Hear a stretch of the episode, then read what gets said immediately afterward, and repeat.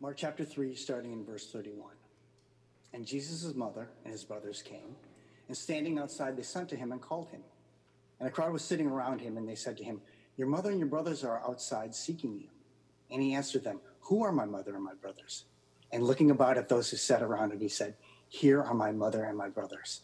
For whoever does the will of God, he is my brother and sister and mother. When you hear the word family, when you hear that word, I'm guessing for all of us that probably the, the thoughts that fill in that word are different. They're probably different for each one of us. And I'm also guessing that when you hear the word family, because our experiences are each unique, we all have had different experiences. My guess also is that when we hear family, some pretty strong feelings are attached to that. Because, because when we when we think of our family, we are talking about some of the deepest foundations often in our lives that we've ever known. We may be talking about some of the deepest joys we've ever experienced. But we also could be talking about some of the deepest pain we've ever known as well. And all of that is attached to family. So we bring those into a discussion today. We're all thinking different things. And so I think that's why it's absolutely critical that we listen to what God has to say about this idea of being a family. Romans 12 talks about renewing our minds. So we've got to take God's word and, and filter that through exactly what we're talking about when God decided to make us a family. We're talking about family because we are in the middle of a series. And in that series, we've been looking at our identity as a church. Our identity as a church. And as a matter of fact, we've called the series Who We Are to really focus to zero in on our identity as a church. And each week that we, we go on in this series, we get pushed further and further away from church as an event that you may attend or you may download. And each week that we go on further and further, you realize as the Bible talks about church, we get further from church as a club where there are benefits and privileges, but responsibilities and dues, and kind of there's a trade off. We get further from that. And each week that we've gone deeper into this series, we realize the church is much more than a service provider, guaranteed to meet you whatever needs you might have. It's so much more than that, it's different from that. And so we've talked about church, we've realized that Scripture says we're like a flock with the good shepherd. That's what a church is. That's what God says the church is. And church is also like we are ambassadors with a message. That's what we looked at last week. And this week, we're recognizing that as a church, we are a family called to love. We are a family called to love. We can't cover everything that the Bible talks about when it comes to this idea of church as a family because there actually is a lot. In the Bible, I just want to remind you of what Rob and Donna said. The Bible doesn't say we're like a family, it says we are one. We've been made one. We are brothers and sisters because the Heavenly Father has made us that. This is the family history. All of us, all of us were once orphans before God intervened. We did, we did not have a spiritual family. I guess the only spiritual family you could describe us having is in 1 John 3:10 which says you're all children of the devil. So that was that was our spiritual family before Jesus Christ came to intervene, but the cross changed things for us. If you're in Christ, then that means God adopted you because of Jesus into his family. And that changes things. It changes the morals and the values we have. It changes decisions we would make. It certainly changes our destiny, where we will spend eternity. It changes that, but it also changes relationships. When we have been adopted into God's family, it changes our relationships. The work of Jesus brings you into a family. And there are going to be several verses to probably keep track. Maybe you can jot down some references. And I'm not going to give the whole context or, or dive deep into every one of these verses, but I, I do want you to hear them. So in Ephesians 2:19 it says you're no longer strangers no longer aliens or outsiders, but you are fellow citizens with the saints. And notice what it says you are members of the household of God, members of the family of God. Galatians 6:10. So then as we have opportunity, we ought to do good to everybody but especially to those who are of the household of faith. Other translations say the family of believers. We are part of a family. We could be tempted to have trust issues. We could be tempted to feel insecure. We could be tempted that we have to look out for ourselves because at one point we weren't in a family. But if we didn't, if we didn't have a heavenly Father, all that would seem logical. We ought to claw and scratch to get whatever we can get. But we've been brought into the family of God our status has changed. The minute we were brought into a right relationship with God, this is what the Bible says. We also were brought into a relationship with brothers and sisters who also follow Jesus Christ. We get brothers and sisters. I don't think I noticed in Scripture how many times the word brother or brothers and sisters is used. So, in Paul's writings alone, and Paul wrote several books in the New Testament, he uses the word brothers, and it's not a gender specific word. It's kind of the idea is brothers and sisters, the way he uses it, 140 times. You know, I, I think for years as I read that, I too quickly moved past the word. It was almost like a politician saying, you know, calling everybody friends and everybody friends. I want you to hear friends. You notice friends that and I, I could too easily, I found myself, I think that's the way I've read the word brothers in the Bible too often. I think something more significant is going on. As a matter of fact, uh, a scholar of the Bible, Joseph Hellerman, makes a compelling case in ancient times that actually the, the sibling relationship, brother and sister, was maybe the strongest bond in ancient Greece and ancient Rome. Often stronger than even a marital relationship. And, and that doesn't make me think like we have a license to diminish marriage at all, but it does make me conscious that I don't just move too quickly past seeing the word brother. It makes me like want to stop and go, okay, why does he use that word? Why does he say, you're related, remember? You have brothers and sisters. So Jesus would speak of kind of a first family. And interestingly, even the passage that Larry read a moment ago and Robin Donna alluded to, interesting, the first family was not even his biological family. We hear that, right, in Mark chapter 3. His mother, his brothers came and they were standing outside. They sent him and called him, and a crowd was sitting around him. And the crowd says to him, Your mother and your brothers are outside. They're seeking you. And Jesus answered them, Who are my, who are my, my mother and my brothers? And looking about at those who sat around him, What's interesting in Mark 3 is those that are sitting around him are those that he has called to be his disciples. So, sitting around him was not even his biological family, it was those that he had called the first followers there, the first apostles, the first disciples. And he says, Here are my mother my brothers, for whoever does the will of God, he is my brother and my sister and my mother. This isn't the only time Jesus talked like that. So, you can go to Matthew, Mark, and Luke. I'm, I'm going to zero in on the passage in Mark chapter 10. But Mark chapter 10 and verse 28, Peter said, and he said things like this pretty regularly. Peter tells Jesus, Look, we left everything to follow you. And Jesus said, Truly, I say to you, there is no one who has left house or brothers or sisters or mother or father or children or lands for my sake and for the gospel who will not receive a hundredfold now in this time houses and brothers and sisters and mothers and children and lands, even with persecution in this age and to come eternal life. What Jesus clearly understood is that when he came, he's creating a new family. We're brought in with other orphans, and we might be tempted to like elbow, kind of to find our place at a table. We might be tempted to not look out for others because we know what it's like to not have a family, and now we have one. And yet, our Father, our Heavenly Father, has set the tone for what this family is going to look like. And this family is going to look like a loving family. We're going to be a family characterized by loyal, sacrificial love. That's why the writer of Hebrews would say in Hebrews 13:1, let, and notice the language here, let brotherly love continue. What kind of love? The love, like sibling kind of love.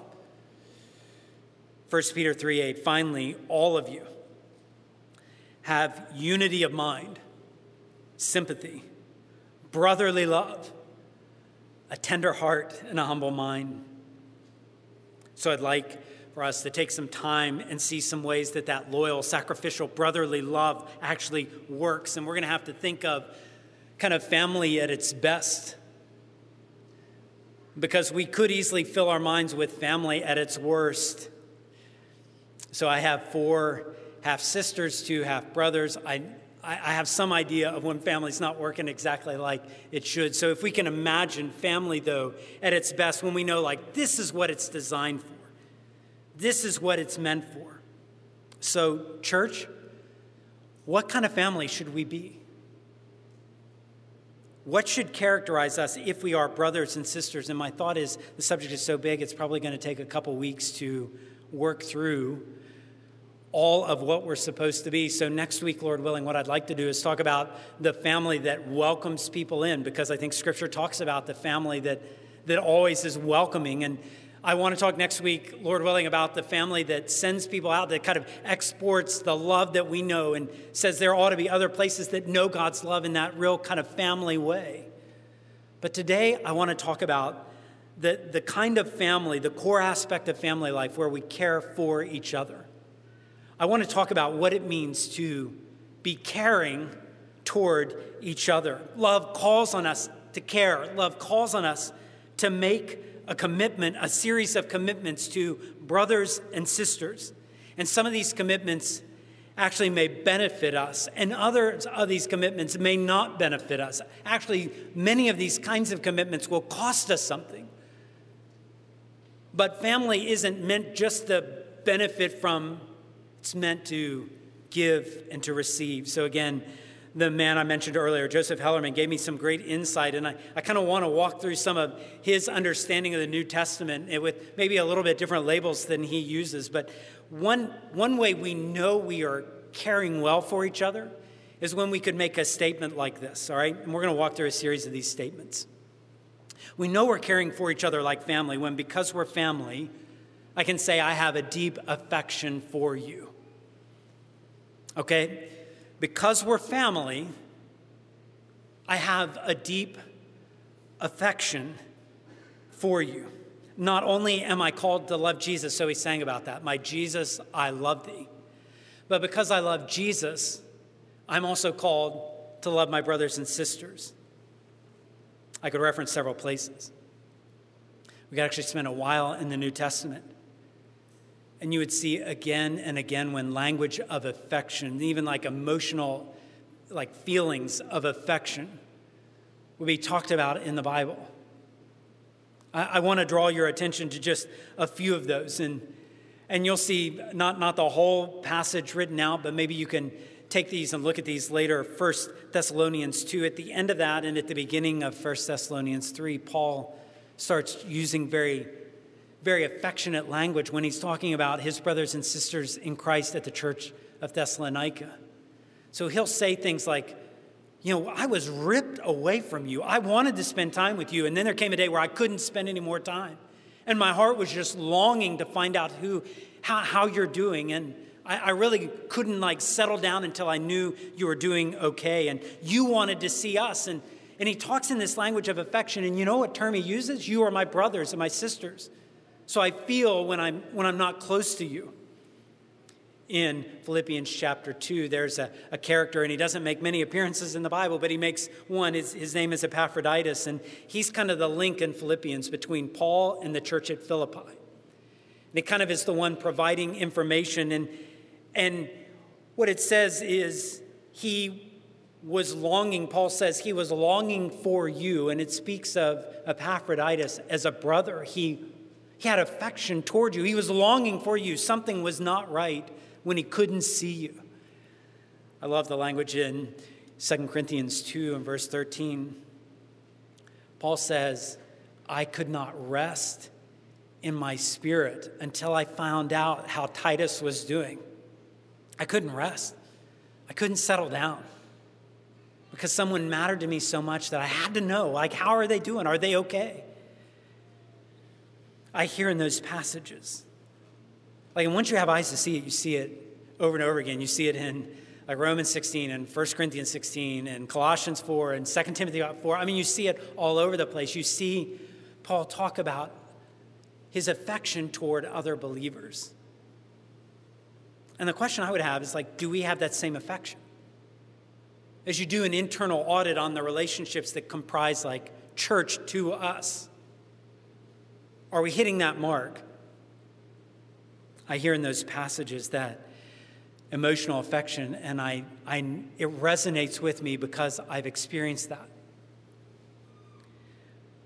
When, when you invest in lives, when people invest in you, when people drive out of their way to see you, out of their way to spend time with you, when they call and check in on you, when you've lost someone that matters to you, and they walk you through that and they don't leave and they keep sending cards and notes and texts. I know what this affection means. I know what it means for that to grow stronger and stronger and stronger.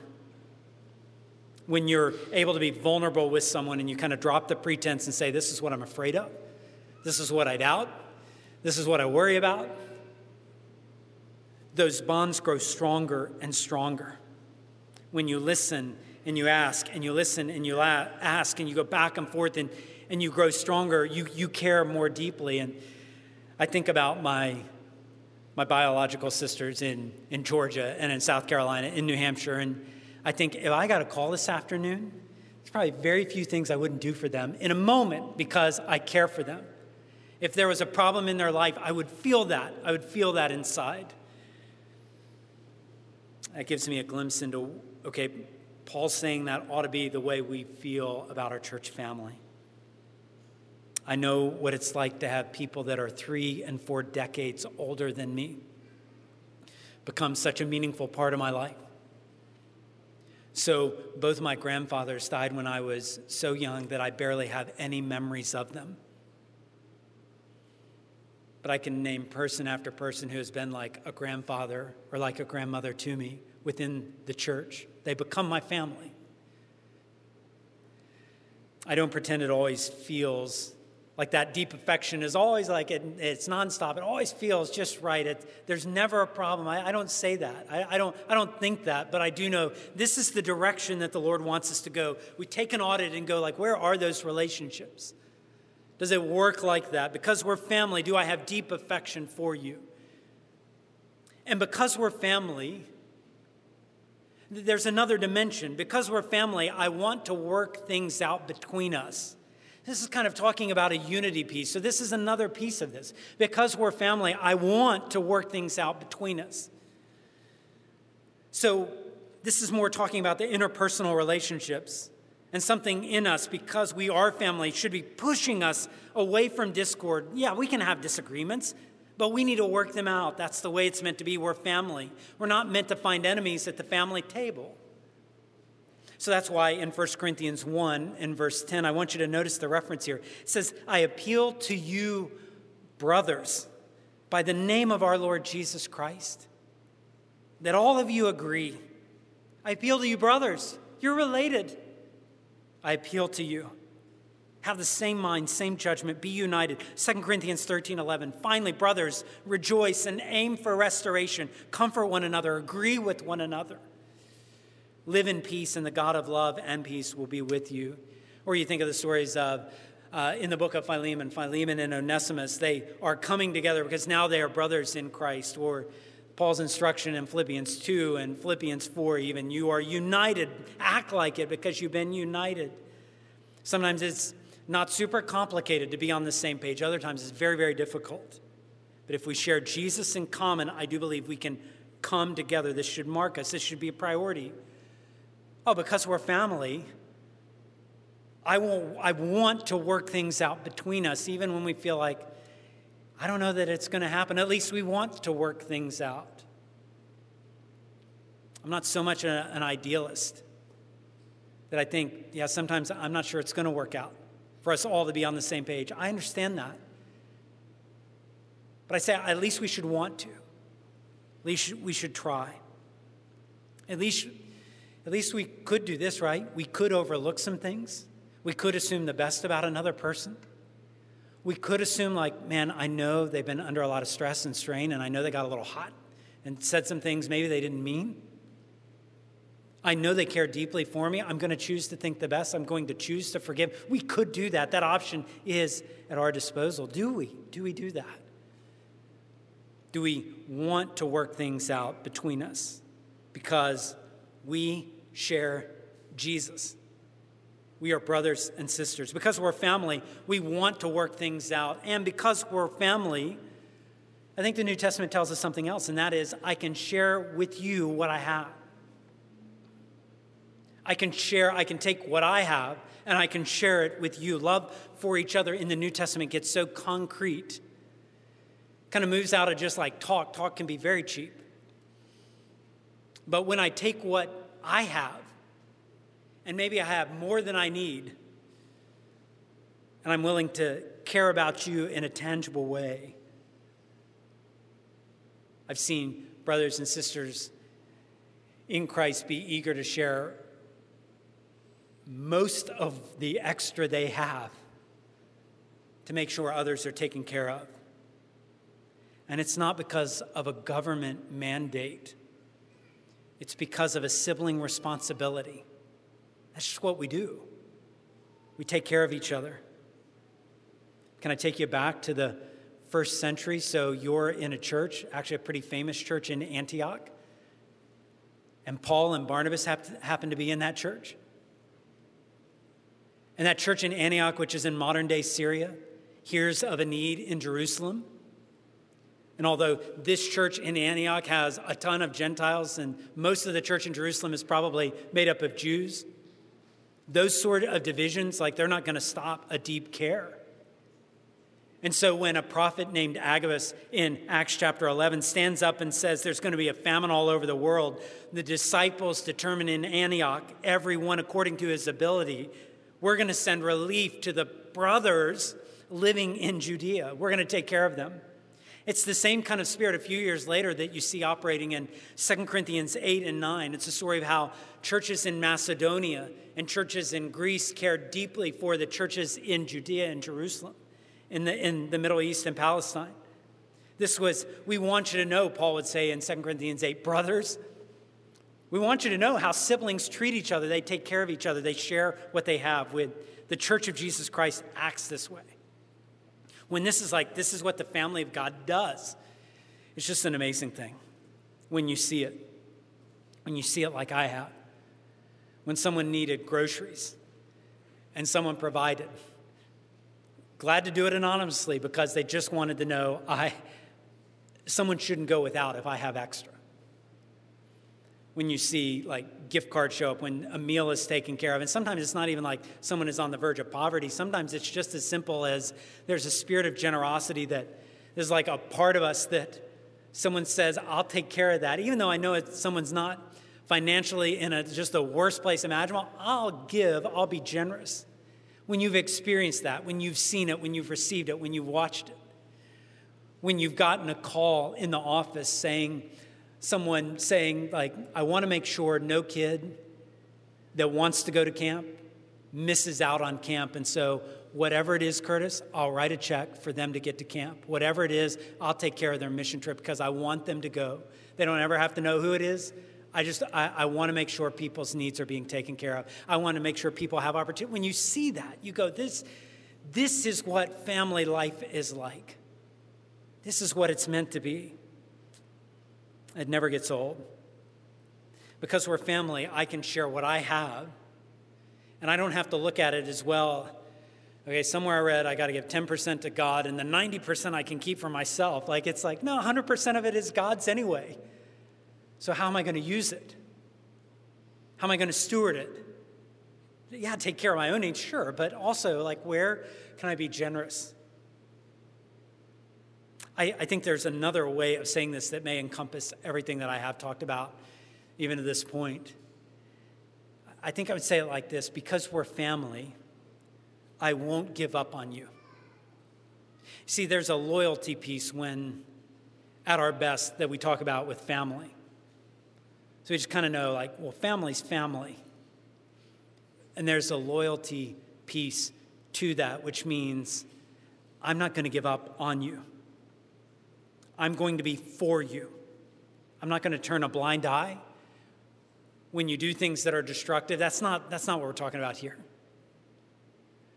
But I am for you. I, I'm going to hang in there with you because I love you that deeply. There's something about sitting around at a family table. So there is something about sitting with my sisters. And as I sit down for a meal with them, which is far too few these days, I'm not sitting there as like the sum accomplished, you know, sum total of my accomplishments. I don't have to prove anything. I don't have to earn anything.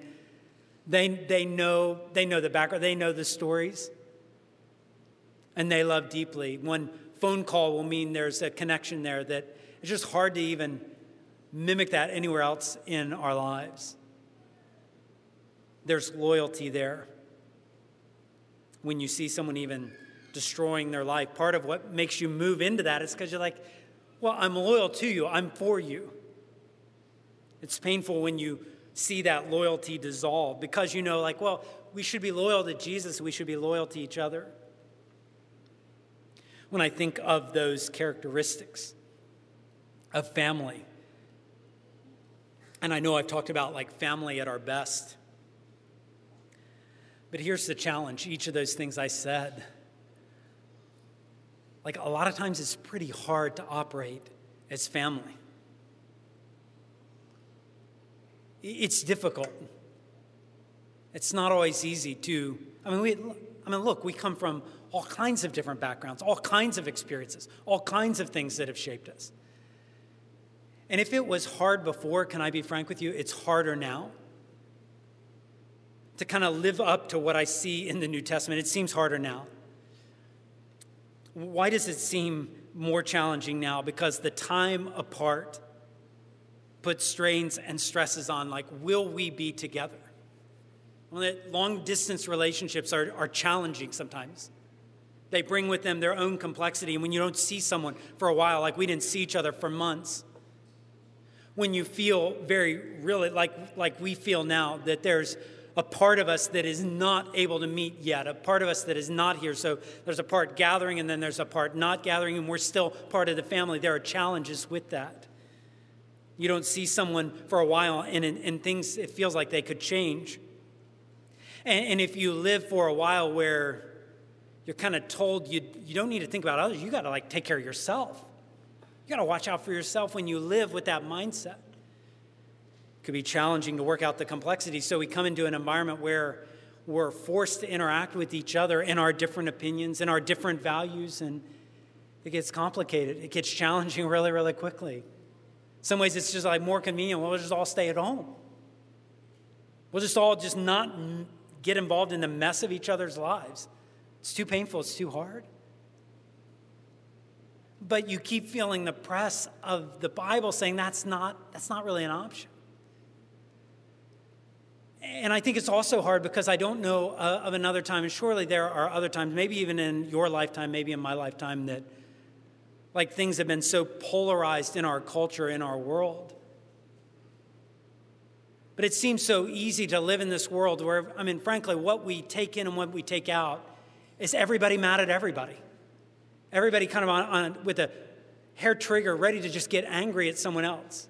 And when we take in, when we read, and when we see all around us, whether it's politics or sports or the news, when we take in all around us, that there's such a such a, a hard divide.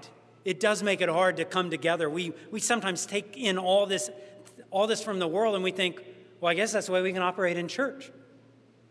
I guess that's the way we can operate with each other, if that's the way we operate everywhere else. We live in a world where this is what you do. If you disagree with someone, you assume the absolute worst about them. You, you then demonize them. They probably are Satan incarnate. And you tell a million people about how bad they are, or you lob article after article after article telling them how stupid or how dumb or how bad they are. And then you write them off and you move on. And that can work in a thousand places. It can work in politics, I guess. It can work in the news. It can work in our culture. But Jesus would say, it better not work that way here. It better not work that way here, not in the church that he bought and paid for with his blood. It, calls us to something different, it calls us to something better. We don't assume the worst, we assume the best. We don't demonize. We actually find common ground. We don't write them off. We walk with them as far as we can walk. We don't make those series of decisions that take us further and further away. I know those aren't easy words to hear. But I know, church family, we don't have to look like the world. We don't have to treat each other like everybody treats each other in this world. Here's what I do think can help being together helps. Even if being together means like some of us are meeting here on Sunday, even if it means like some of us are meeting together like in square boxes throughout there. I mean, meeting, even if I can just see being together instead of withdrawing, instead of isolating. Even if I've got to like hang in there and keep using the technology that God has given us. Even if I have to like let's go on walks outdoors six feet apart. If, if we have to wear masks, I mean, this is a, a, minor, a minor thing if it means we get to see each other, we get to stay close to each other. If we continue to work, if we're really going to take family seriously, if it's going to be more than like, well, Paul talked about that, but frankly, Philippians is totally irrelevant because Paul never lived through what we've lived through, so I guess he doesn't have much to say to it. I mean, if we're going to do that with the Bible, I can't really help us. But if we're going to let God's word work on us, we're going to keep moving and working hard to make church a family. And I know what God can do because, I mean, frankly, this is the experience of my whole life. Because even growing up, I never was close to, other than like the nuclear family, like mom and dad and my brothers and sisters, we never were close to other family. We, we never were. I, have never been close to like a, a large part of my family never lived in the same town, never lived, barely lived in the same state. And so, consequently, when I lived in wherever I've lived, it's the only family I've got is like my church family. That's, that's, all, that's all we've had. And so, what I've seen is like the church family became the ones celebrating birthdays, celebrating big events, coming over church family is the one that's going to be there with, with you, walk with you. The church family is going to be the ones you like make intentional space and time for. That, that's all the family you have. I know, I know what God can do here, church. And whether like you're here or you're watching online, I know what God can do here. I know He can take every one of us and He can bring us together. We're not talking about someone who is like kind of powerful. We're talking about what God can do. So every time, church, every time we serve and we listen and we share and we hurt, we go the extra mile, we laugh, we teach, we understand, we sacrifice, we're going to get stronger and stronger and stronger. And then every time we complain and we think, well, I just am here, it's all about me, and we talk over people or talk down to people or we isolate or we ignore or we dismiss or we self promote, we're going to get weaker and weaker. Let me, let me just wrap kind of wrap this up as much as I can. For some, I would, I would guess for many, I, I know you. I've seen, I've been a pastor here for uh, several years now. So I've seen like this is nothing new to you. I love being part of church family where this is basically a pep talk because this is the way you live. But I know for others of you, you may have realized, like it may have dawned on you, if God talks about the family like this, the church family, then I've settled for far too less. And if that's you, and you may be saying, like, I need, I need what you talked about today, Curtis. And you do. So where could you start? What's one step you could take? What's, what's one relationship you could start? What's one invitation you could give? What's one next step? I, you say, Well, I don't know. All right, well, who could help you know? Could a friend, could a pastor? Could you send an email? Could, you, could, could we have that conversation to draw you deeper in so that this time, like in six months from now, you have deeper bonds and deeper relationship? And for a few of you, and I don't know everybody in the room, I don't know where you are in, in your relationship to the Lord. I, I don't know every single person like that. But if you are uncertain about where you fit in the family of God, like we've talked a lot about Jesus and the cross and salvation, If you don't know where you are with that, if that's never been personal to you, then can we talk? Like soon. No need to put that off. We talk about what it might mean for you to be brought into the family of God, adopted. I'd love to have that conversation with you, as I know many at this church would. So, church, we're not even like a family. Church, we are the family of God. And God has been kind to us to give us brothers and sisters to live out our faith. Can I ask you to bow your head for just a moment? And I'd love to take just kind of a moment to process, because I'd love for you to process okay, what is my next step? What do I need to do either to grow these bonds, family bonds? How can I move toward people?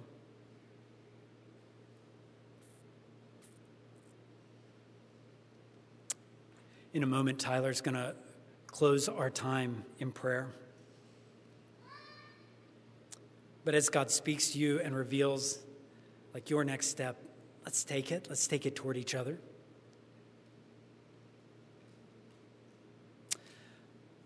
Lord, we need your help. In our own strength, we fail, we falter. But we're so grateful that you didn't just isolate us, but you brought us into a family. And even it comes to my mind right now that some have been hurt by a church family. So they've done what I've said to do, what I've encouraged to do, and they've done that before and they've been hurt. And sometimes that hurt has even taken place at Ogletown. So, Lord, would you give us grace to be the family again for the people that need a special measure of that help? I pray that you would help them today that you would do what we can't do in our own strength. You would draw us together. That we would see each other as brothers and sisters like never before. We ask it in Jesus' name. Amen.